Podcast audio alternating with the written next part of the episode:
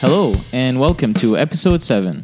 In this episode, we will be discussing MODY, which is maturity onset diabetes of the young, and it's a type of monogenic diabetes, meaning that a single gene is involved in the pathogenesis of this condition.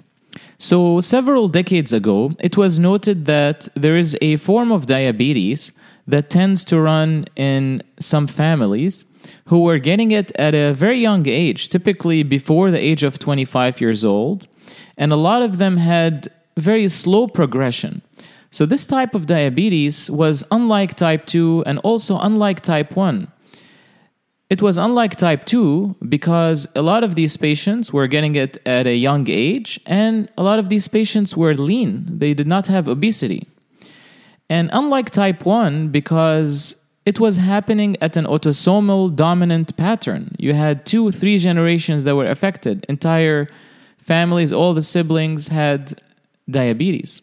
And it was progressing at a very slow rate, which is usually unlike type 1 diabetes. It was also noted that a good amount of these patients in these families would have a dramatic response to sulfonylurea, which is you know also unusual for type 1 diabetes.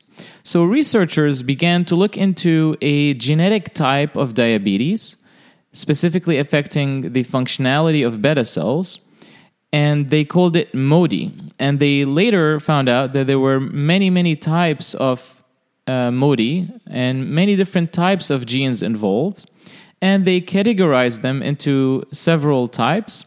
We will be discussing the most common types that you might be examined on.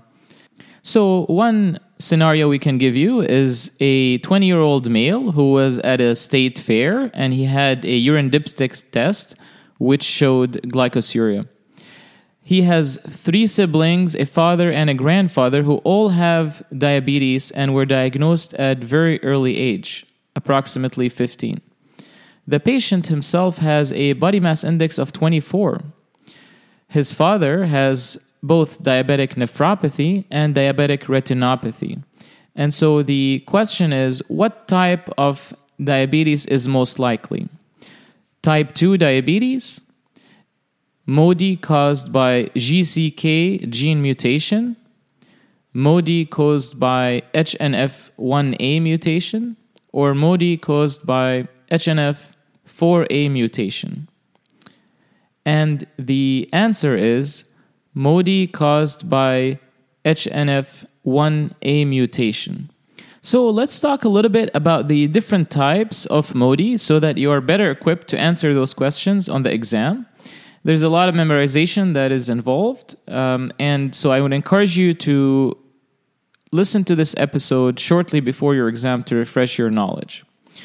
So I like to categorize them in terms of uh, prevalence. So, for example, the majority of patients with MODY, 60 to 75%, will have MODY type 2.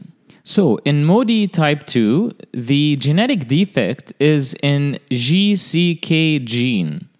This is why it's also called GCK MODY. And what happens is there is a higher set point of blood sugar in the beta cells at which the insulin is secreted.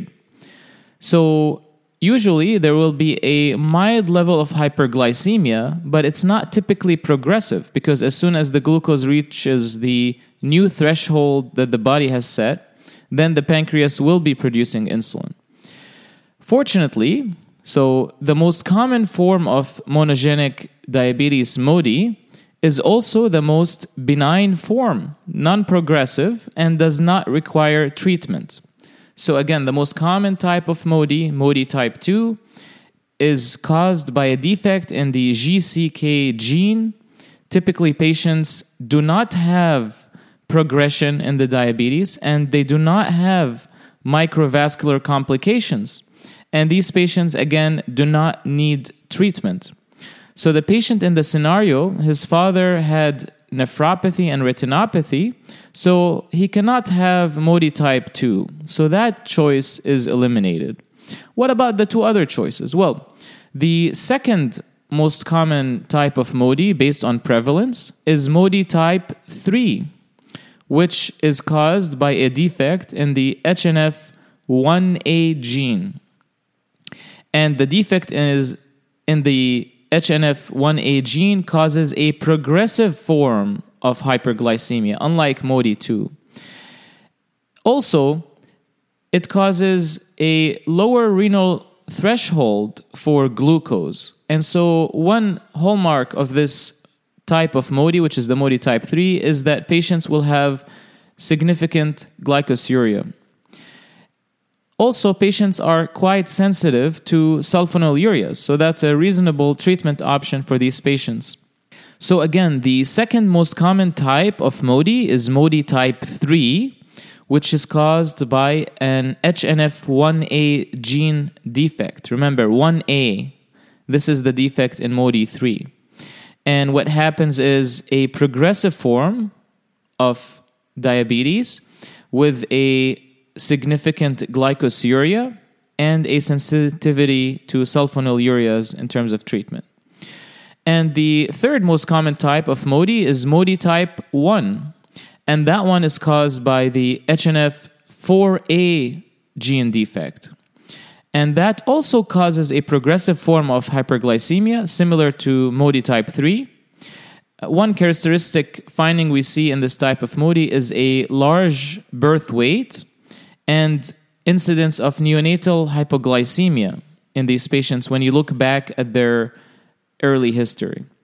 Patients with MODY type 1 also are sensitive to sulfonylurea. So you're going to be asked to differentiate between MODY type 3 and type 1.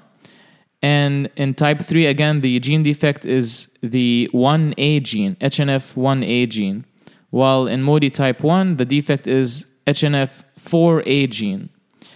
And in MODY type 3, you have glycosuria. And in type 1, you have a neonatal history of uh, large birth weight and neonatal hypoglycemia. So, um, in order to remember the gene defect in each type of MODY, um, you can have your own system, but one way to remember it for me is that in MODY type 1, the gene defect is not 1A it's actually 4A. And in MODY 3, the gene defect is 1A. So the ones do not match. So don't think that in MODY 1, the gene defect is 1A. It's actually 4A. Or you can also come up with a mnemonic that works for you. So I will not dive any deeper into MODY because typically you will get one or a maximum of two questions on the board exam. So it accounts for only a small percentage of the exam, but they can be easy question to answer if you know the information I provided to you. Often in these questions with MODY, they will also throw in other genetic defects in the answer choices, and I want to tell you a little bit about them. So there is one form of diabetes called neonatal diabetes, where you can have single gene defects.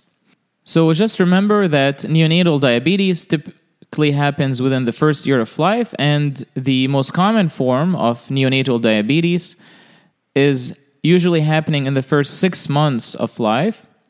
The most common gene defect in neonatal diabetes is the KCNJ11 and there is um, a couple of other forms of neonatal diabetes that can happen a little later on, like in the latter six months of neonatal period, and uh, those are being caused by other genes such as the INS gene and the ABCC8 gene. So again, KCNJ11, INS, and ABCC8 genes are all involved in neonatal diabetes and not in MODY type 1, 3, or 2. And there's usually a significant age of onset difference between neonatal diabetes and MODY. And uh, that concludes episode 7. In the next episode, we will be discussing autoimmune type 1 and LADA. Thank you for listening.